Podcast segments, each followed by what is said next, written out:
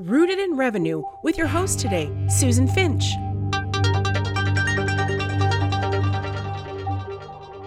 Hey, everybody, Susan Finch here, your host today for Rooted in Revenue, and I'm wrapping up what has been a fantastic series with Rob Brodo, the co founder and CEO of Advantexe, advantexe.com. You will want to subscribe to anything that they offer, and you will have so much to learn. They give away probably way too much, but he wants you to be successful. We're continuing our series on the foundations of business acumen. The first three installments of this series were understanding business strategy, comprehending financial position, and key metrics, including income statement, balance sheet, cash flow report. And most recently, we just went over, or Rob went over, how to recognize strategic and financial challenges and the opportunities of executing your strategy particularly getting everybody in alignment with what the goals and objectives are. In this final episode, we're going to be talking about the basics of conducting a competitor analysis and using that information to establish a strategic competitive advantage. Get ready to take notes. Here we go. Rob, welcome back. Thank you, Susan. It is really a pleasure to be with you again. I'm really excited to share some insights and perspectives on competitive analysis. Well, here we go. You have given us so much to think about and it isn't just for large companies. What you're showing me and what I, I mean, I'm taking away something every time that I'm implementing with my own small team. I mean, there are only eight of us, and I'm still able to bring in what I'm learning from you, things to think about, things to check back with our team to give them more ownership of what they do and their impact on our company's success and they're loving it. They That's love great. the open conversations and being aware oh i didn't realize that that's more profitable than this is and this effort is helping and this one it's fun and it's helping with uh, you know how people see us and perceive us but it's not making as much money hmm. it's been really really enlightening good well it's interesting you you uh, share that comment one of the most interesting perspectives that I can share as part of our dialogue here is that even the biggest of companies, I'm not talking about the multi billion dollar, multi business conglomerate types of organizations, when you really look at it, are nothing more than a series of small businesses wrapped up together. And so some of these concepts from a business acumen perspective, financial management, they apply whether you are the largest company in the world or a startup organization just uh, kind of getting uh, your feet into the marketplace. This episode is going to be about something that I don't always know how to do. Mm-hmm. And that is competitor analysis. I know who my competitors are, or I think I do. Yep. Sometimes I've noticed with larger companies I work with, they don't always realize who their competitors actually are. And it might not be the big boys that they think it is. Yeah. It might be the ones that mm-hmm. are louder, that are more engaging, that come from a slightly different perspective, but they're still chipping away at the market. Yeah. So, a couple of interesting thoughts here. I think you're, you're definitely onto something there. And what I have found in my work with our clients is that we start with the competitors that we know and the competitors that are typically the legacy competitors. And they've been defined because they're doing something similar to us. They're in the same business, they're in the same market. The first step that you have to take is to prescribe well, okay, is that really a competitor to me? And the only way that I'll know is if I take a little bit of time to look at what they are offering to our common customer and to determine what is their value proposition. Again, is it similar to mine? Is it different from mine? Mm-hmm. And based on what it is, are they taking dollars and share away from me? And if they're taking dollars and share away from me, then they are a competitor. The challenge is that all too often organizations, big, medium, small, see that anyone in my market is competitor. The first really big step that you must take is to stop that and to understand that your competitor is the one that has a similar value proposition to you. That's step number one. And then something, Susan, very, very important. It's that, okay, those are the competitors I can see. I can go to a mm-hmm. website or, or I know they exist. The bigger challenge is the competitor that I don't see. The competitor that's out there that is working on the next breakthrough technology, the ah. competitor that is very quietly behind the scenes talking to my customer, making a move that I don't even know about. And all of a sudden, I'm going to wake up one day and I get that call from the customer say, Hey, it's been great. Want to let you know that our contract is going to be over and we're going to be going with a, a new supplier. And you're like, what? Who? I never heard of them. And so, what do you do as an organization? How do you look at the landscape and understand not only who's there, but who's coming? It's difficult. Right. It is. And and this doesn't even take into consideration the new team member that brings in their buddies and you you're out anyway. That's right. That's you can't save that. Somebody that they've already, you know, mm-hmm. decided they trust. But how do you find that happening? So I've thought long and hard about that. And the advice that I give to our clients is that the only way to understand what's happening in that context yes. is to have a much better dialogue with your existing customer. Think about it. If you're taking that customer for granted, oh, yeah, yeah, I'll go see them a couple times a year. They're fine. Their orders are going to come in, and mm. I'm just an order taker. Right the only thing you're doing is you're taking orders until the day that you're not. So if you're having a dialogue with them and you're asking them questions like, hey, what's new? What are you seeing in the market? How are we doing for you? Are there any concerns? By having that continuous dialogue with them, if you have built that trust, and you use that word quite often, and I, I really think it's critical, if you built that trust, they're going to say, hey, listen, just thought you'd like to know that I was contacted by this company. I never heard of them before, but they have some interesting things to say all of a sudden that now be, needs to be on your radar. Yeah. You need to then communicate not only internally, but you need to start thinking about, uh oh, my time here may be limited. They're hard questions.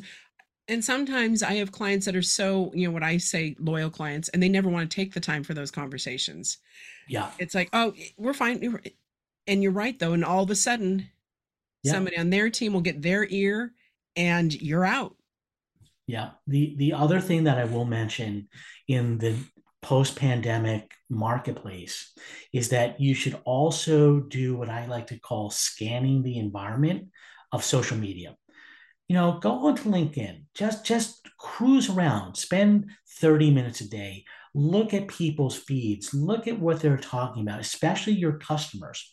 Just kind of follow some of the things, and you'd be very surprised who your customer is making reference to or who's commenting on some of the things that your existing customers are, are talking about in their marketplace. And all of a sudden you're like, whoa, who's that?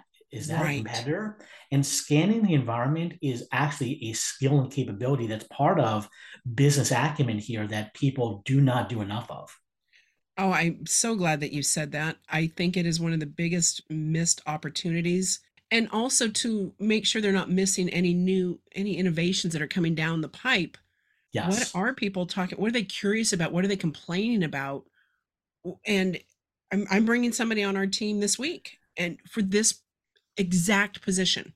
And susan the other thing I'll, I'll say it works both ways too. The work that you and I are doing here on these podcasts, and we're getting tremendous feedback and lots of views and lots of people listening to them wouldn't you know it, it's also um, stirring up clients for me and hopefully for you as well that are scanning the environment like, whoa, I didn't realize that there's a simulation centric approach to building business acumen and understanding financial reports. Who is this guy, Rob Brodo, and who's Advantexe? And now I'm on their chart and their radar, and there's a competitor out there who's been working with them who should be very worried because we're going to take their business from them. Yeah, I love it. Those are great goals. That is wonderful. And once again, here we go with a lot of things to think about. Yeah. You've talked about getting in the lay of the land, the landscape out on social media, but in particular, especially for B2B, man, guys, go spend it on LinkedIn. Go follow companies. Yeah. You don't have to connect with every, but follow them so they're in your feed. Yeah and check the comments. Go back to the previous comments and load them more and load more. Yeah. To see where these conversations are happening that you might not be aware of. That's right. I'm actually today delivering a program for a client. They're in the market research space. So it's for a very particular part of the pharmaceutical world uh, on market research and how you take market research to build your brand messaging. So I'm working with their team. It's under the umbrella of what we call strategic business selling. It's taking business acumen and integrating it into the strategic selling part of relationship building, building trust. And again, I do a lot of work in this area. I'm I'm surprised, but I shouldn't be surprised about the lack of awareness of just the basic tools that are out there that you don't have to do anything more than just scan the environment to understand what's happening, to understand who your competitors are. And then you take that information and you're able to fine tune your message back to either existing customers or new prospects. And it's just really a matter of preparation and doing some of the hard work. That's sometimes not fun and it can be tedious, but you have to do it because it does pay off. It does.